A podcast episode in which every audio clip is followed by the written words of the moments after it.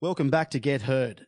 Something a little bit different now. Usually on the podcast, we showcase some of the great podcasts that we produce here in the Radio studio.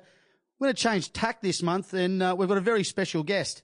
He's got a new documentary out called Bondi Forever, and he's here to talk about that and growing up in the eastern suburbs. Terry Jenkins is his name, third generation in Bondi.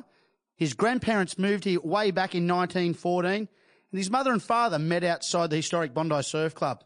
Terry was born in 1947 and his entire family is entrenched in everything to do from the surf club, Bondi Icebergs, the Bondi Amateur Swimming Club, East Rugby, and of course the local board riders clubs. He's the brainchild and executive producer behind the new doco titled Bondi Forever. The show premieres Sunday, the 18th of November at 7.30 and you can catch it on National Geographic Channel on the Fox network.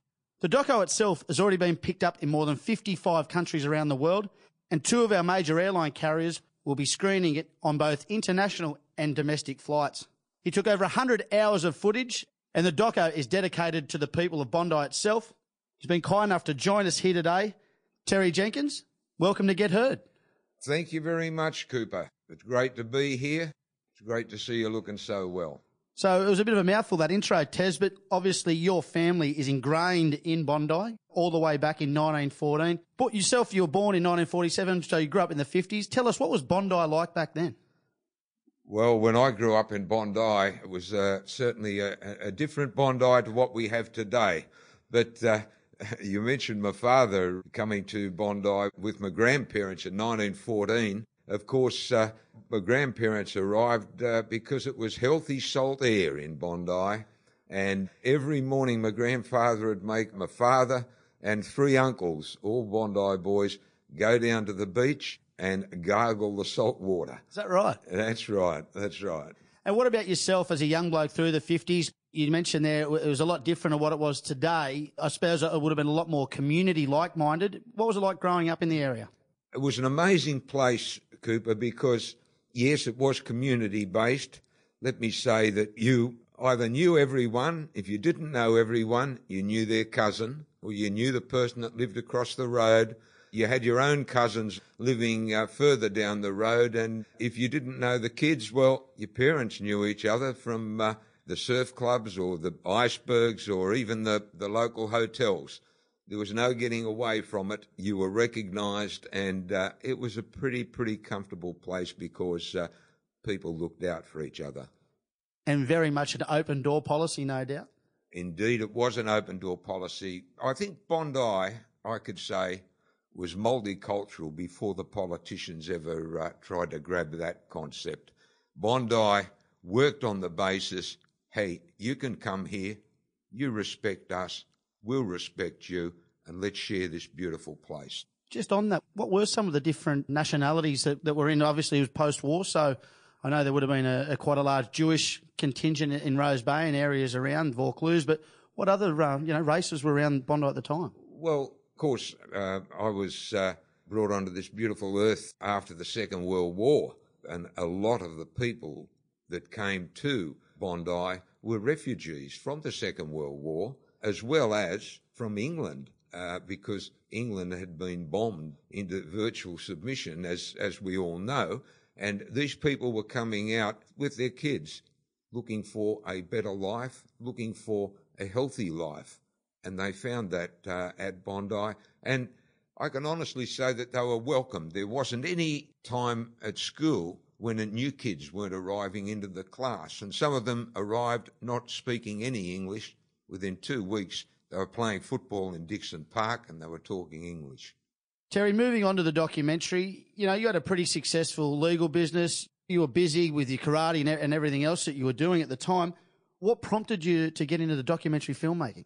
Cooper, I'd wanted to do a documentary on Bondi to tell the Bondi story for quite some time.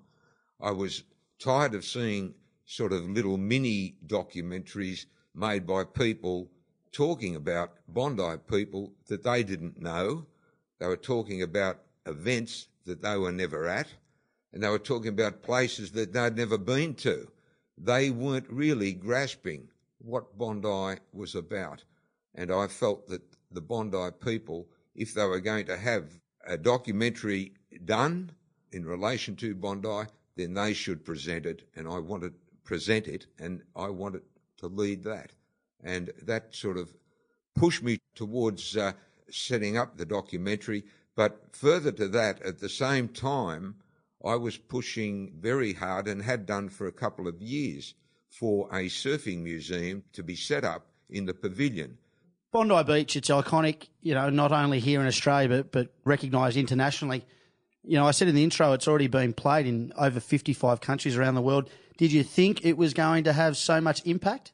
Everybody knows Bondi, and there is no doubt in the world that the pavilion is probably better known around the world than uh, Parliament House in Canberra. And I'll tell you, I know for a fact, uh, and perhaps we'll get into it uh, further down in this interview, that the faces of the Bondi lifeguards are better known than the Australian politicians, and it appears they're loved. I was lucky enough to be part of not only the documentary, but the secret premiere that we had down at the pavilion. When you created it, was there anything in particular you wanted regarding the presentation of the doco? There was one thing that I wanted from the outset, and that was I wanted it told by Bondi people. And I made that very clear to uh, the producer, Richard Scotts, who I knew had a good background with pro surfing, filming pro surfing documentaries. He'd done some uh, documentaries in relation to uh, the lifeguards at Bondi, and he'd also done uh, some of the World Cup rugby documentaries, all of which were very successful. And when I spoke to uh, Richard, I made it very clear hey, I want you to capture the spirit of Bondi. And the spirit of Bondi is the people. That's what you've really got to be able to uh, capture. And uh, that was the basis upon which we, uh, you know, I directed him to go forward. When you talk about the spiritual attachment there, what do you actually mean? The Bondi I grew up in was a Bondi where people looked out for each other. We knew each other. There was an equality. So it didn't matter whether you came from the mansion on the hill or you were from a rent control flat. Once the magnet took you down to that beach, you were all equal. And equal in the sense that you wanted to be equal because that was one of the beautiful things about Bondi, and I can see it to a degree today still being passed on. The fact was, I think, in Bondi, after the war, as I grew up in the 1950s, there were a lot of fathers and a lot of brothers and a lot of sons and so forth that had come back from the war, and they were pretty knocked about. And you found different families used to look out for each other and look out for the person down the road. And that was a spirit that really it, it left a, a, mark on my soul because I saw goodness, camaraderie, kindness, all of these things from people who came from all walks of life, whether the rich, the poor, regardless of religion, regardless of race. We looked out for each other, and that's that's the spirit that I thought uh, always uh, was there in Bondi, and I felt very comfortable with that. And the beauty of the whole thing being that we had as our backyard a magnificent beach. We all enjoyed our backyard. That sense of looking out for one another, do, do you feel that that's probably not as prevalent as it was back in your day? Is that missing from the Bondi of today? Well, perhaps I could just give an example of what I experienced and that is often you would see um, gatherings of you know of Bondi people on a hot night up on the air raid shelters and out the front of the flats because we didn't have air conditioning and so on. And next minute, one mother would turn up for the whole, you know, say the whole block or the next block next to next to it with cut up watermelons, and everybody would be talking and uh, interrelating and gathering. And of course, one of the mothers may have been doing it tough because things that were happening within the home, you know, the father who was still doing it tough or may have lost his job or whatever. And you'd hear another mother say, you know, love, send them kids over to my place. I'll keep them for the day. So they were then fed and looked after to give her neighbour a bit of respite that sort of thing used to go on often, and no one ever queried it. Uh, and it was uh, just accepted that if you're doing it tough, your neighbour would uh, step in and look after you. And I found that, uh, in retrospect, I found that you know quite amazing because I don't think you would see that uh, these days. Another thing that struck me, and again, it's in retrospect, I realised just how how magnificent it was.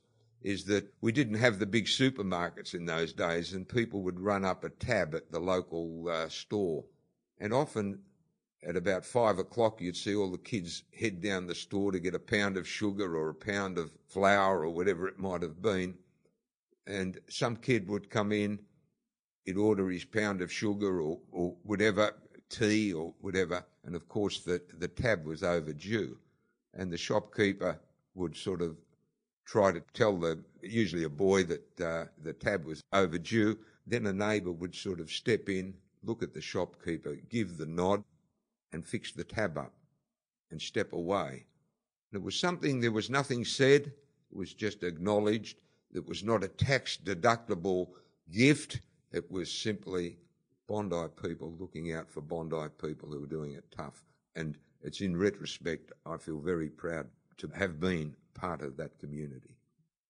Speaking of Bondi people and the community, there's quite a few uh, well known characters slash identities in the documentary. How did you go about interviewing them? What was the process? Well, when I uh, when I decided uh, and shook hands with Richard Scotts, then we thought, well, now we're going to have to put uh, everyone together. And uh, uh, some, of course, had uh, moved up the coast and down the coast and so forth. And we got onto the emails.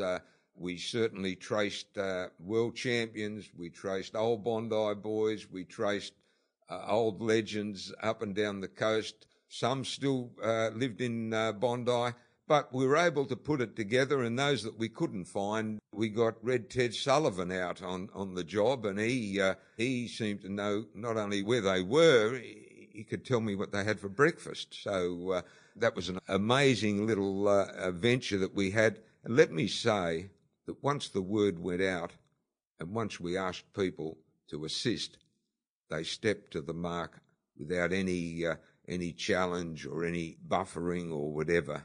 They were quite willing to go, and, and these were uh, some very very top people. Well, I think that's because everyone's proud of growing up in the area. Everyone does have a story to tell, and you know some of the characters you, you mentioned, Red Ted, who I uh, like to think is the, the local resident historian or the unofficial resident historian. But you spoke to Shane Horan, a world champion in his own right, Pauline Menczer, female world champion. And then there's icons of the area and local legends like the H Man, Harry. So they've all got a story to tell. Well, uh, the H Man, I knew the H Man when he was just a cheeky young brat. And uh, he was a fabulous young kid, as was his dad he was a great guy. His father, Salty Nightingale, and his brother Nicky, and his other younger brother Ray. I used to have lunch there after we'd swim at Bondi Swimming Club together. I'd have lunch in his place at Lamrock Avenue. And I've seen uh, I've seen a bit of Harry, and uh, I called Harry and uh, said, Harry, I want you to come up. And Harry was uh, certainly ready, willing, and able. And the same went with Shane Horan these were people whose stories should be told. They should be recorded, and they should be recorded properly. And that was one of the things that I wanted to do. But there were other guys uh, from the old Wind and Sea Club. We had Tony Rule, for example, one of the founders of the South Bondi Surfboard Riders Club, which housed such greats as uh, Scotty Dillon. These, these are legends of Bondi. Pauline Menczer took us into her home we had a great time talking to Pauline, a very humble world champion, but people didn't realize, or people don't realize, just what she battled to be a champion. And it was, it was so humbling to be with her because she, in fact, was so humble. She thanked us for remembering her. And I looked at Pauline and said, Pauline, I said, you know, you were number one in the world you know, you were the champion. How could we forget you? And not only board riders, but of course the surf club, the icebergs, all the clubs in and around the area. It's been a great breeding ground of champions. Absolutely. We uh, we interviewed none other than Cyril Baldock, the oldest the oldest man to swim the English Channel, and of course Cyril's background is just unbelievable. He and his brother Teddy, uh, young Teddy, true Bondi boys. Cyril started swimming at Bondi Amateur Swimming Club because he had respiratory problems as a young boy. And his uh, dad thought that swimming may help him. Well, I don't think he stopped swimming since he dived in as a seven year old. And he just keeps swimming laps of Bondi Beach. He, he is amazing. And that's uh, something, Cooper, which really needs to be exhibited. The fact that we have the oldest person to swim the English Channel with Cyril.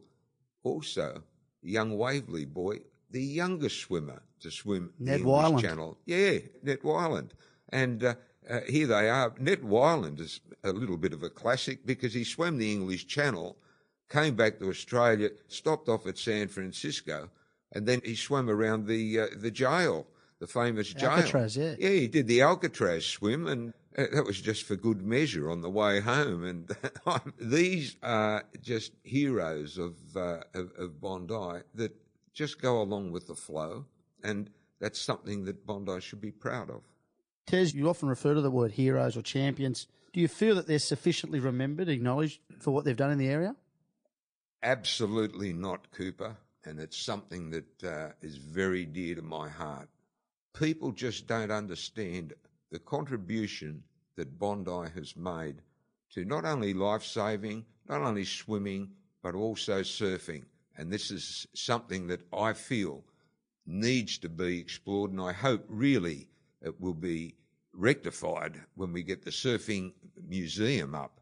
For example, I'll give you a very good example. Few kids now appreciate that a person who was once called the greatest swimmer of all time, the greatest swimmer of all time, and who by? By the International Swimming Hall of Fame. And who endorsed that? The American Olympic swimming coaches, two of them, called him the greatest swimmer of all time, the late Murray Rose.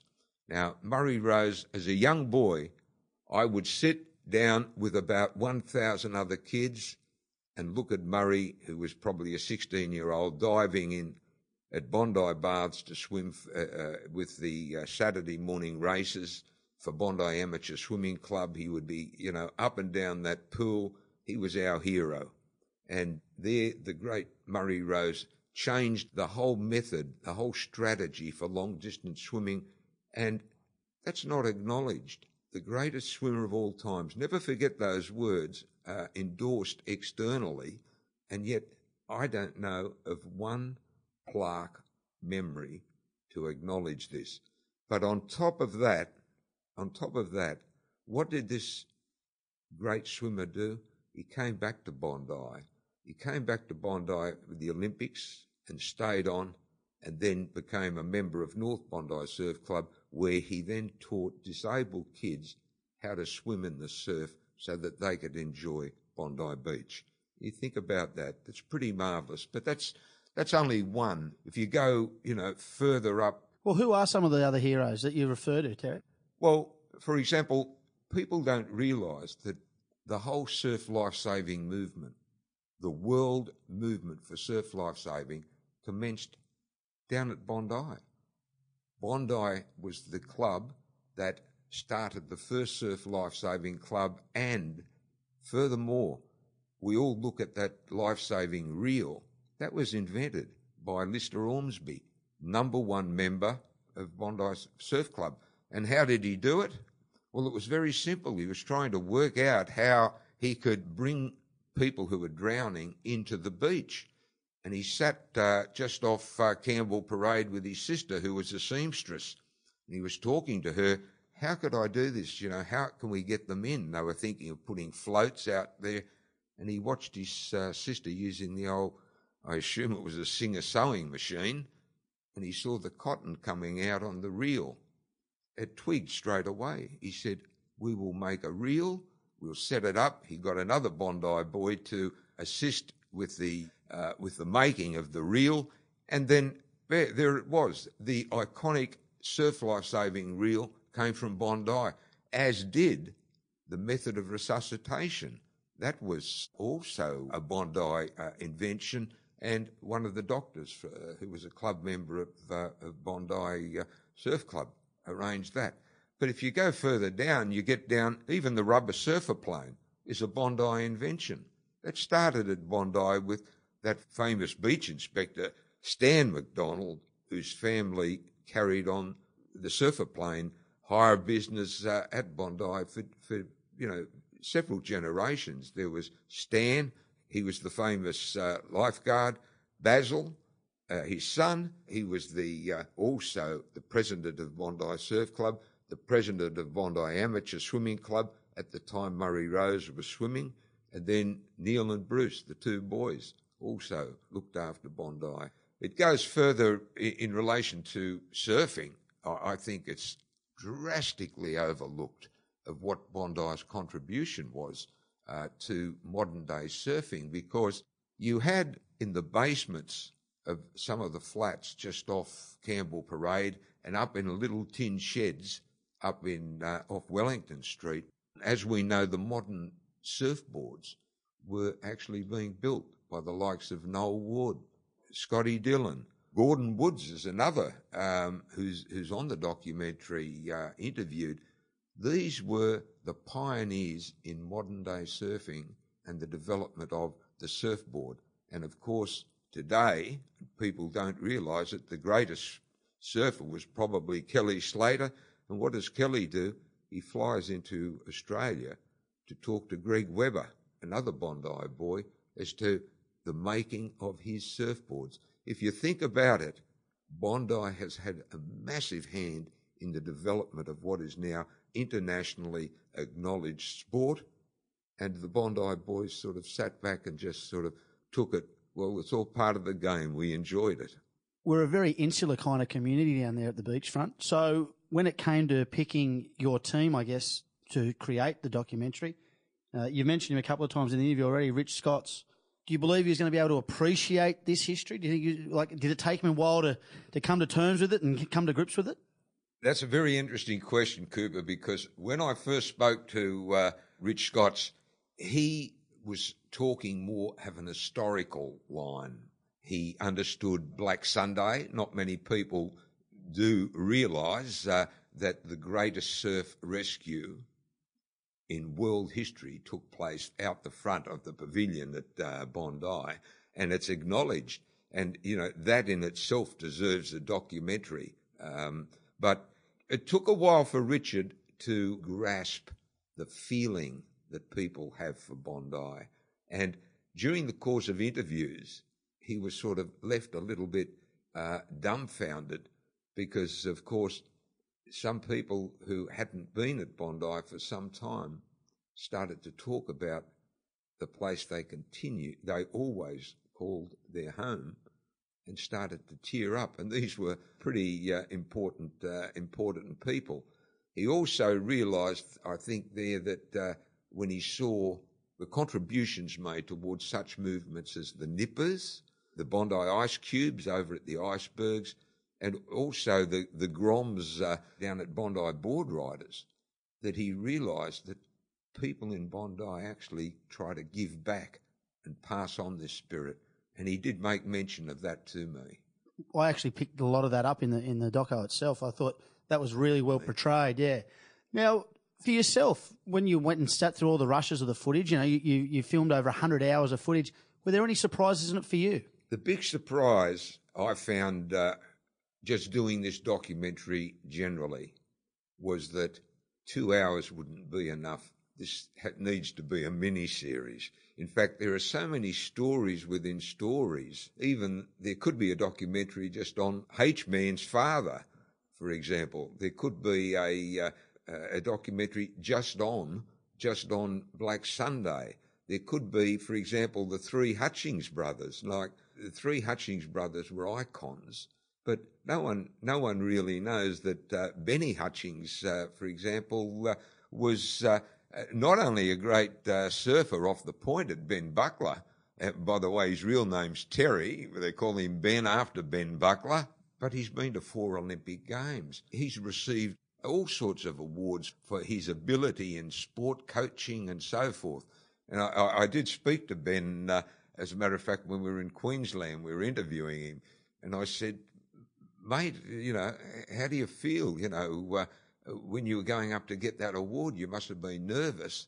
And he said to me, he said, I wasn't nervous. He said, the only thing I was worried about is they'd find out about all the things I did in Bondi in my youth. He said, he thought that'd be the end. But we had a good laugh.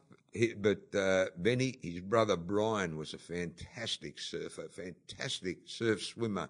As a young boy, he made some of the old hands uh, just sort of sit up and watch. And of course, Lee uh, Hutchings, who still swims down at Bondi every morning, Lee was a musician. He gave away his trade, became a musician, and uh, he was so good. Frank Sinatra wanted him to play down at uh, the Checkers uh, nightclub. Now, you've decided to dedicate the show to your, your late mum and dad, but also to the people of Bondi. What's the significance of that? I just wanted people to understand that uh, Bondi just didn't happen.